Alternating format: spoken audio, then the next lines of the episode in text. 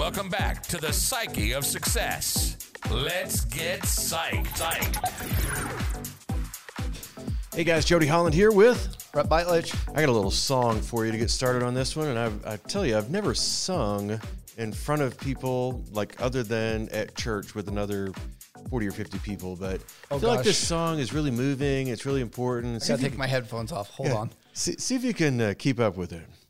You got to know when to hold 'em, When to hold them, know when to fold 'em, when to fold them. know when to walk away, know when to run. I love oh, Kenny man. Rogers. I hope that doesn't like get us in trouble for singing that on a podcast. Uh, I promise you, nobody ever thought that I sounded like Kenny to you, Rogers. Kenny. Yeah, we love you, man. Saw him in concert in Abilene, Texas. So I think I was junior in high school or senior in high school. We won't Anyway. say what year that is because Yeah, I don't want to embarrass you. Yeah, you were in uh, kindergarten or something. I don't know. I couldn't remember exactly. Were you born?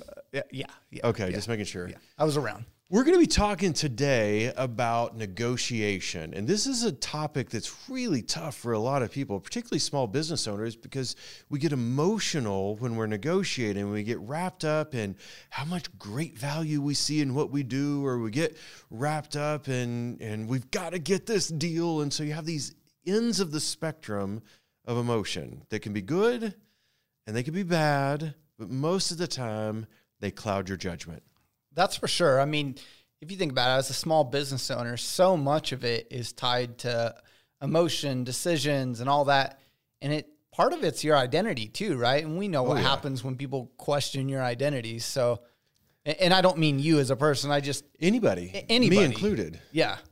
So I, I think during the negotiation process, it's really hard not to get tied up in all of that, right? Yeah, and I want to share a little story. This guy, he got on, I think he got on eBay or Amazon, one of those two, but he bought a hundred little like trinket things, and he bought them in a big box of just random trinkety toys. And then he reached out to all these writers and said, I want you to write a story about this little trinket.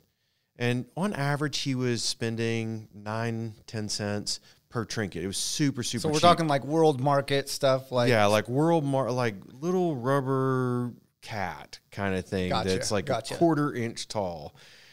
So these writers wrote a story about each one of these little trinkets. And then he put the story on and tried to sell them at auction, like eBay kind of auction. He ended up getting like a thousand percent return on investment from those on like two paragraph story about each one of them. And then each writer, he split the money with them for eh, whoever wrote the stories. I thought that was hilarious, but it proves a point about negotiation. If there's emotion involved in the negotiation, it's so much more difficult to say no, to control yourself. If it's just logic, like, yes, that I realize that the blue Smurf that's an inch tall that we wrote this story about, oh, they're in Smurfville and they're doing all these amazing things. That's not real. yeah, yeah, And right. we, we totally get that. But you read the story and you think, oh, I've always wanted to go to Smurfville. right? Yeah. Oh, yeah. You're emotionally bought in, right? You're like, I could, I could be there. Yeah. I, I'm envisioning myself I'm there. Papa Smurf. yeah. whatever Papa Smurf sounds like. I can't remember. so, but you, you're envisioning it and you're thinking about it. So you think about this, and I, I actually literally just heard a presentation about auctions from Assiter Auctions. Absolutely awesome presentation by Spanky Assiter, the guy that started Assiter Auctions. And he did sealed bid versus an auction. okay. And if my wife's listening to this, just know I almost won, but I didn't. Like he has a place in Vegas. It's an awesome place. And when he was, he said, "We're going to auction this off. The money will go to this scholarship fund at WT." Uh, no, and it was to your favorite charity. That's what he said. You go to your favorite charity, and you just write the check. Show me that you wrote the check. So personalized to the person who Personalized to the, whatever charity you love, and you're you're buying I am already, I'm already emotionally bought in. two to five nights in his condo in Vegas, and it's a nice condo. This this dude's cool. So uh, it starts, and he started really low. It was like a hundred bucks. So I was like, "Yeah, I'll do hundred bucks." This other person's like, "I'll do 200. He goes, how about 205? Immediately somebody did 205. He said, how about 275? And somebody did 275. He said, how about 350? Somebody did 350. 450. Somebody did 450. 600. And what he was doing is, as we got more emotionally involved in the bidding process, we were getting more engaged, and I was having a blast. And, and I realized I was at 1500 when I realized how much fun I was having. Yeah. And, and I own two timeshares in Vegas. I have two places I can stay when I want to go to Vegas. But I had a blast and I almost won it. And I almost went 100 bucks more over the guy that went 100 bucks over me. And I would have felt great about it. It's completely transparent process, but it was fully charged with emotion. It is an amazing way to sell things when you're building emotion in others, but when you're negotiating a contract, you can't do that. And one of the first lessons that I learned, Dr. Worthington taught me this when I was working with him, is if you're not willing to walk away, pretty sure they're going to win. Which is exactly why we opened with Kenny Rogers, right? Yeah. You got to know when to hold them, know when to fold them, know when to walk away, and know when to run. That's right. Yeah. Plus, you never count your money while you're sitting at the table. So Oh, there'll be boy. time enough for counting when the dealing's done. Yeah, there's, I guess that is- Credit Kenny Rogers from the Gambler album. So I'm making Brett crack up here. He can't even talk right now. It's so true though. And and I have walked away from deals that I really wanted. And a couple of deals I needed. One of them was with a major city, one of the four like and that's, this will narrow it down, one of the four biggest cities in the state of Texas. I went in and negotiated with them. Uh, I had another company at the time that did pre-hire testing. They really wanted it, but there was one sentence in the agreement said that said anything they used, they owned the rights to. Ooh, that's a Not any results, any software. Yeah. So they were trying to slip that in there and cheat people out of the software that they own. And I I went back and this deal is two hundred and seventy thousand dollars a year. At the time my revenue was three hundred. yeah, that would have been a big win. Yeah, this is basically I mean, almost doubling my revenue. I said, we have to remove this line from the agreement. You will never own my software. And they're like, that line stays. It's in all of our agreements. I said, I'm not signing an agreement with that line in it. They go, you have to. It's two hundred seventy thousand dollars. We know you don't make that much money. Not today. And I just said, I'm I'm willing to walk away. I'm not going to do that to myself. If you take that out, we're all good. Everything else is fine. I got no other issues with any other part of the agreement, but that that one sentence has to come out. And they refused to take it out, and I walked away. And the whole time I'm walking away, they're telling me what an idiot I am. But I want you to think about something. Had I done that, I technically no longer owned my own business. Correct. Yeah. So if I was emotional and I was only thinking about the 270,000, I would have been in so much trouble later on. And I don't mean by my wife or my business partner or anything like that. I would have been in trouble because I would have regretted the decision. Same thing is true when somebody tries to take you way below your value Right. Right. Even if you really want the business. I've finally come to terms. This was, I don't know what year it was, but years ago, I finally came to terms with if I'm not true to me, I'm not true. That's I mean absolutely right. I you know we're sitting here talking about this, and, and when we first looked at it, the what came to my mind was during a hiring process. Yeah. And and maybe that's not me negotiating with the person that I'm hiring, but it's me negotiating with my team. Yeah. Quite often in a hospital, you do hiring with with a team approach, right? You, you Yeah, take you've got a people in your department discussion or panel interview. Yeah.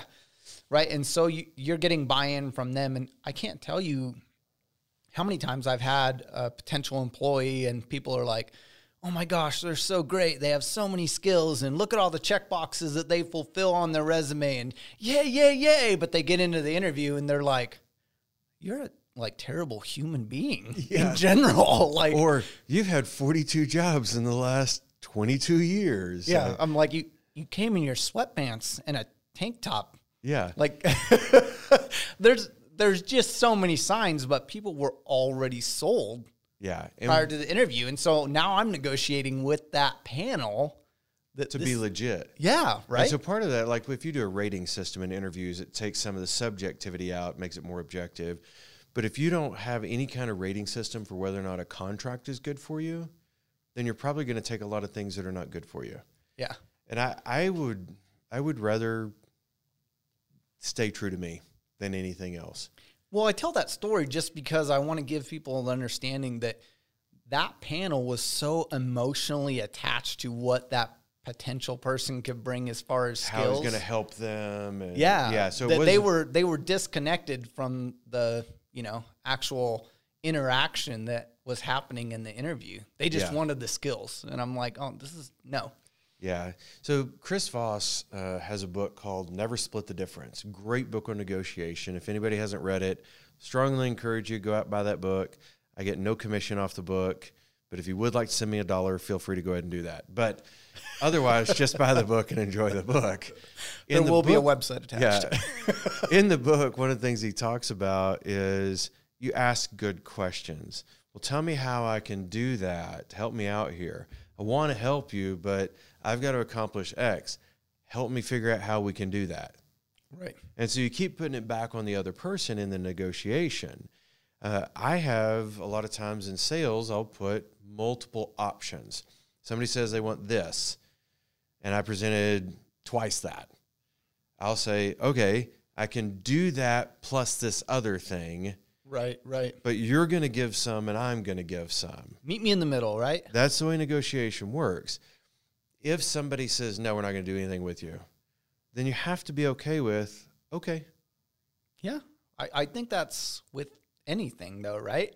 I mean, Yeah. if, if you're in a relationship and it's one side or the other, sometimes you have to make the decision that maybe that's not the relationship you should be in. Right. And that's a really hard thing to do. Oh yeah, I, I mean, I can't tell you friendships that I've said, "Hey, at at this time, it, it's I can't do this." Right? Like I've done that. it's hard though. It is. I mean, it's emotionally like it hurts. Yeah.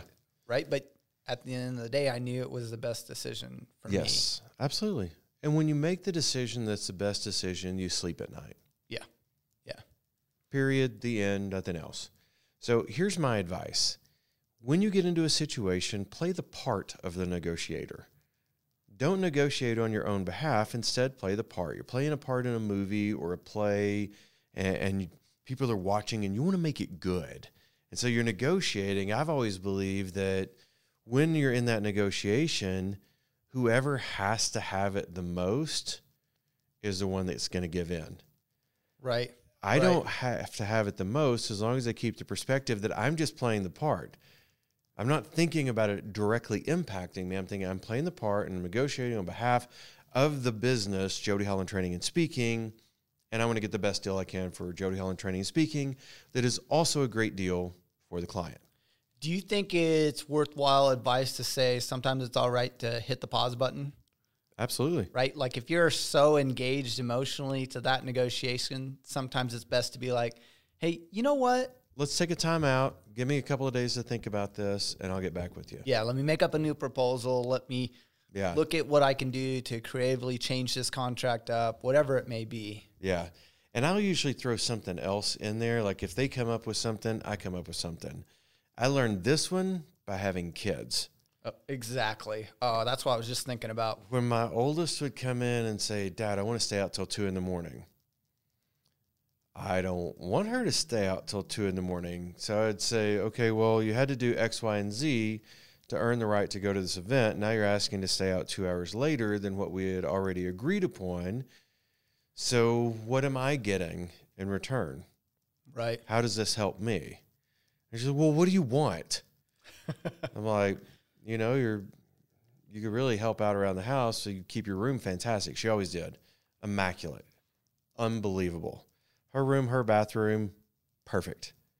Rest of the house, not Forget touching about it. huh? Forget about it. So you know, if if you swept and mopped the living room and kitchen, I think that would make me believe that it was worth letting you stay out till two.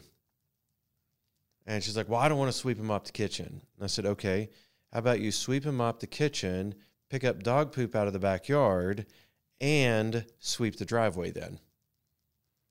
So I added more to it. And Yeah. she would go, I will, I will sweep him up the kitchen, but I'm not doing those other things.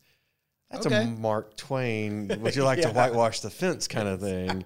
So you, you get into some of those and you realize it's a game. Yeah. Play the game and play have fun playing the game, but be okay with walking away from the game. If the game's not working, play a new game. Right. And it, that's the most important thing that I ever learned about negotiation is if I couldn't get a deal that I felt like was good for both of us, then I didn't want the deal. Yeah. Don't become beat your head here, you know? No. Don't, don't, You, there's nothing that you have to have that would put you in a place where you're going to resent doing the business that's worth having it. that's right. So that's it. That's all I got. I think that that covers negotiation 101. Stay the heck out of your emotions and stay in your logic. That's right. And if you can't remember how to do that, listen to Kenny Rogers. And there you go. all right, I'm Jody Holland. Brett Bielich, y'all. Thank you guys for joining us for another episode of the Psyche of Success. We will see you on the next one, and maybe we won't sing. Thank you for listening to the Psyche of Success.